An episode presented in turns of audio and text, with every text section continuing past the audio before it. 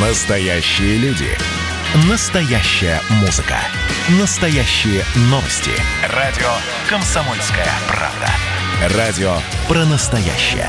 97,2 FM. эм. Главная загадка столетия. Тайна перевала Дятлова. Новые версии. На радио «Комсомольская правда».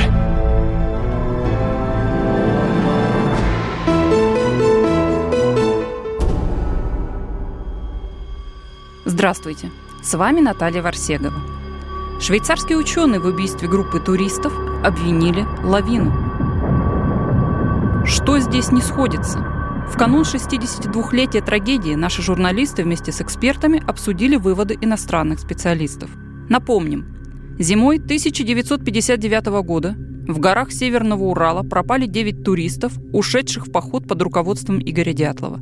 Через месяц спасатели обнаружили их разрезанную палатку. А в радиусе полутора километров от нее пять замерзших тел. Трупы остальных нашли только в мае. Почти все туристы были разуты и полураздеты. У некоторых смертельные травмы. До сих пор не разгадано, почему ребята убежали из палатки на лютый мороз и на свою погибель. Исследование швейцарских ученых, опубликованное в журнале Nature, процитировано сотнями СМИ в России и Европе. Авторы научной работы, профессор Института геотехники в Цюрихе Александр Пузрин и сотрудник Швейцарского института моделирования снега и лавин Иохан Гауми, виновницей гибели туристов назначили лавину. Или точнее, так называемую снежную доску. Выводы теоретиков подкреплены математическими выкладками, формулами и схемами, но вряд ли с ними согласятся местные манси, многочисленные туристы, организаторы снегоходных туров, которые никогда не видели на этом склоне лавин. По их мнению, вероятность схода на палатку снега в ту руковую ночь ровно такая же, как и вероятность падения на палатку метеорита. В статье написано, популярной лавинной теории несколько контраргументов. Поисковики не обнаружили очевидных признаков схода снега. Склон не настолько крутой для лавины. И обнаруженные на телах травмы и ранения нетипичны для жертв, попавших под лавину. Ну хорошо. Неужели Александр Пузырин и Ахан Гауми наконец ответят на эти вопросы? Что ж, посмотрим. По их мнению, было три причины, из-за которых погибли туристы. При установке палатки лыжники подрезали снег. Вторая причина – сильный снегопад, метель. Третья причина – метелевой ветер, который в итоге спровоцировал сход снега на палатку спустя 9-13 часов после обустройства лагеря. Как итог, дятловцы сами виноваты в своей смерти, не рассчитали склон, погоду и угодили в снежную ловушку.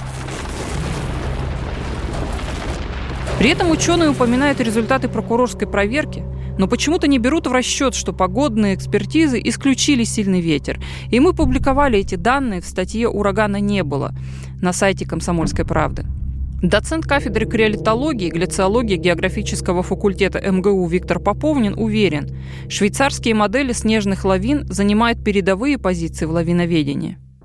На два главных вопроса, которые они поставили перед собой, могла ли в том конкретном месте сойти лавина и могла ли она нанести туристам зафиксированные на их телах травмы, были получены ответы. Механизм образования небольшой лавины в виде смещения пласта абсолютно созвучен тем представлениям, которые сложились у меня при изучении снега на месте палатки дятловцев. В модели полностью совпали значения плотности снега, углы наклона и характер скрытого под снегом неровного микрорельефа. Не надо считать, что склон слишком полог для лавины. Снег теряет устойчивость и при меньшей крутизне.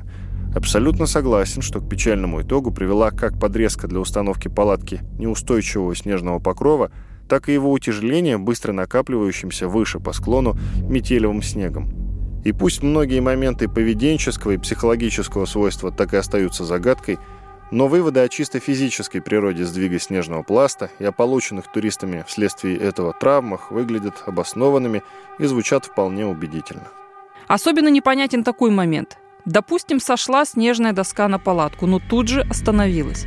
Зачем убегать вниз по склону полуразутыми и раздетыми? Какой смысл? Если можно было откопать палатку и достать из нее теплые вещи. Осталось загадкой происхождения травм туристов. Расчеты швейцарских ученых, прямо скажем, не убеждают. По их числовой модели снежная доска ударила по лежащим в палатке туристам при скорости около 2 метров в секунду.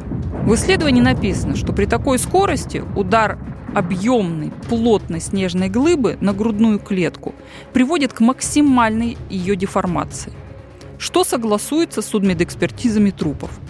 Обычно таких травм у жертв лавин не наблюдается, пишут ученые.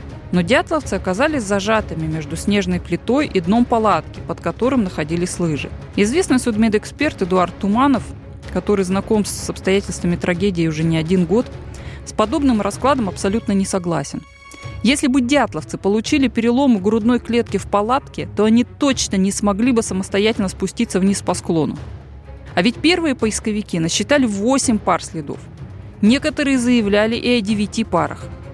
Они взяли только э, один факт, проанализировали его, да, в качестве, э, сделали гипотезу для этого факта, и при этом игнорировали десятки других фактов.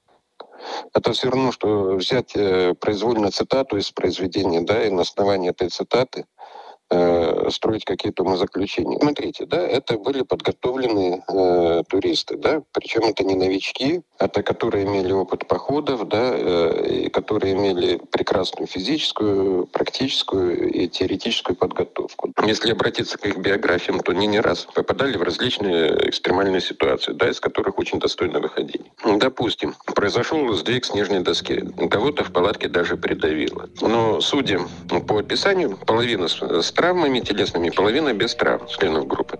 Получается, что те, кто без травм, да, не попали под лавину. Э, тогда бы те, кто выжил, извлекают из палатки, да, заваленной, тех, кто погиб, тех, кто травмирован, делают волокуши и везут до ближайшего населенного пункта, чтобы их эвакуировать, оказать медицинскую помощь. Так они должны поступить.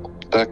А чего это они так испугались лавины, что э, полураздетые, босиком, бежали по снегу? Что их заставило? Откуда ожоги действия лавины? Почему они до кедра добежали? Они э, проектировали, что могло бы быть на этой вершине. Без учета фактических обстоятельств дела, что ж на самом деле там было. Вопросы, которые так и остались без ответа. Когда утлая туристическая палатка остановила ход лавины, почему туристы после не откопали свое укрытие и не достали теплые вещи? Почему не смогли выжить у костра в низине, где практически не было ветра? Почему группа разделилась? Как они преодолели глубокий, засыпанный снегом овраг? Почему оказалась разрезанная лыжная палка, крепящая конек палатки? Почему так нелепо велось следствие? Зачем следователь Иванов назначил радиационную экспертизу? Что за странные огненные шары наблюдали поисковики и военные? Ну и так далее. Будем рады, если ученые Швейцарии смогут толково ответить и на эти вопросы. Математические модели – классная вещь. Но, полагаю, не всегда одной только математикой можно объяснить довольно странные события, происходящие в нашей жизни. И еще один вопрос. Задняя часть палатки действительно была придавлена снегом, мы это видим на известной всем фотографии – Возможно, той самой снежной доской. Но почему надо думать, что снежная доска сошла на палатку именно 1-2 февраля, когда в ней были туристы? Может, это случилось гораздо позже, спустя неделю, две после трагедии.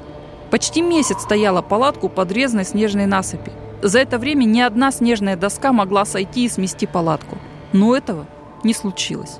Ну и еще один вопрос, который возникает у меня как у исследователя этой трагедии. Ссылки на литературу которой была использована при этом исследовании, поставили меня, мягко говоря, в тупик.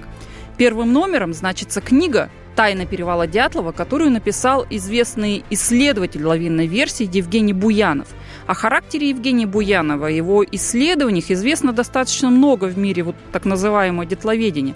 А, о том, насколько предвзято он относится к фактам, которые никаким образом не укладываются в его версию, как он их категорично отметает. Иностранные ученые берут его версию за основу. Очень интересна ссылка на книгу Дони Эйчера «Нерассказанная правда» о трагедии перевала Дятлова, которая вышла в Сан-Франциско в 2013 году. Это вообще книга больше написана как некая какая-то фантастика, поэтому брать ее как э, одну из книг для такого серьезного исследования, мне кажется, довольно странным. Точно такое же мнение вызывает у меня книга «Гора мертвецов» Майкла Клоски. А, которая вышла в, тоже в 2013 году в Британии. Вот еще одна статья, которая вызывает вопросы иркутских юристов Ардашевой и Турковой об ошибочных и надуманных версиях при расследованиях массовой гибели людей. Она написана по материалам о гибели туристической группы Дятлова и опубликована в журнале «Законы и право» в 2018 году.